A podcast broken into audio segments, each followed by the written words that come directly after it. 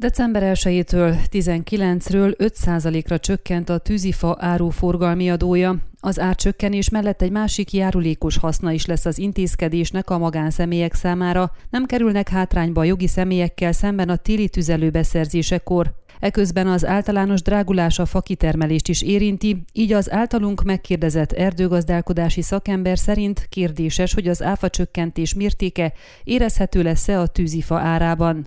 Döntéshozó kamaraként elfogadta múlt héten a képviselőház a tűzifára kivetett áfa 19-ről 5%-ra történő csökkenését, miután korábban a parlament pénzügyi bizottsága elfogadta a javaslatot. Az intézkedés több mint 2,7 millió vidéki háztartást érinthet kedvezően, ami az összes vidéki háztartás 85%-át teszi ki, derül ki a törvénykezdeményezés indoklásából, amelyben arra is kitérnek, hogy országszerte 3,5 milliónál is több háztartásban fűtenek fával, ez pedig az összes háztartás 45%-át jelenti. December 1-től a tűzifa áfája természetes és jogi személyek esetében is 19-ről 5%-ra csökken, és szükség is volt volt erre az intézkedésre. Egyrészt azért, mert az elmúlt egy-két évben nagyjából megduplázódott a tűzifaára, másrészt azért, mert az elektromos áram és a gáz esetében is történtek költségcsökkentő intézkedések, mondta el megkeresésünkre Miklós Zoltán háromszéki RMDSS parlamenti képviselő, a parlament pénzügyi bizottságának tagja. Nagyon fontos, hogy a tűzifa áfájának a csökkentése a természetes és jogi személyekre egyaránt érvényes, hangsúlyozta a képviselő, elmagyarázva ennek a gyakorlati hasznát is. Egy tűzifa kereskedő mindeddig minden esetben a jogi személyt választotta, ha azonos árajánlatot kapott egy jogi, illetve egy természetes személytől, ugyanis a fordított adózásnak köszönhetően a jogi személlyel való kereskedelem után nem kellett befizesse az adót.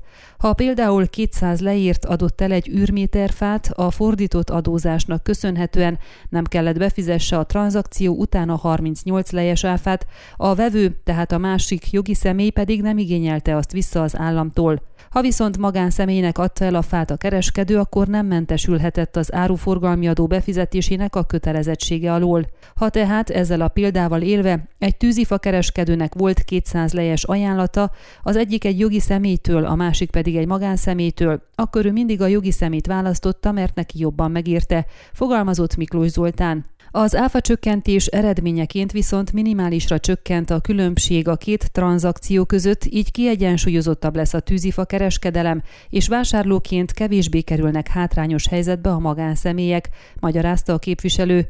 Kitért ugyanakkor arra is, hogy hasonlóképpen lesznek haszonélvezői az intézkedésnek az áfát nem fizető jogi személyek, például sok községi iskola, orvosi rendelő és akár vidéki kórházak is, ahol fával fűtenek. Arra a kérdésünkre, miszerint a tűzifa kereskedelemben gyakran előforduló számlamentes adásvételek miatt megtörténhet-e, hogy meg sem jelenik majd a végfelhasználói árban az áfa csökkentés mértéke, Miklós Zoltán elmondta, hogy egy normális gazdaságban ennek nem szabadna megtörténnie, és igaz ugyan, hogy a romániai gazdaság nem mindig normális ebből a szempontból sem, de nem hiszi, hogy ez a jelenség hangsúlyosan érvényesülni fog. Az ilyen cégek szerinte nem tudnak hosszú távon megmaradni a piacon. Remélhetőleg megjelenik a tűzifa árában az áruforgalmi adó mértékének a csökkenése, noha ezzel párhuzamosan drágulás is történt, derül ki egy általunk megkeresett erdőmérnök által elmondottakból. András Robert, az Etelaka Libán magán erdőgondnokság vezetője elmondta, az energia árak növekedése miatt már megdrágult a tűzifa, az üzemanyagárának az emelése is növeli a kitermelési költségeket,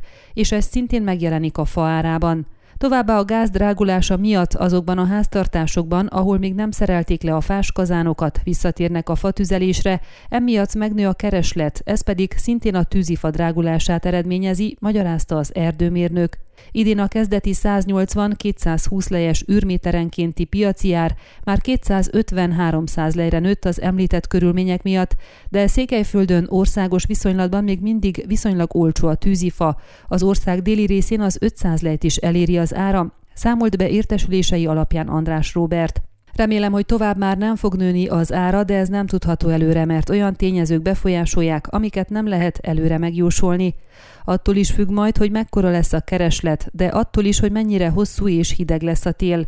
Ha hosszú és kemény tél lesz, akkor valószínűleg drágulni fog, fogalmazott az erdőmérnök. Az ellátással szerinte ebben a térségben nem lesz gond, ugyanis itt jellemzően a közbirtokosságok jogformájában biztosítják a tűzifát a helybéli lakosságnak, illetve a városon élők is jó részt így szerzik be a fát vidéki rokonaik által. Ön a Székelyhon aktuális podcastjét hallgatta. Amennyiben nem akar lemaradni a régió életéről a jövőben sem, akkor iratkozzon fel a csatornára, vagy keresse podcast műsorainkat a székelyhon.pro portálon.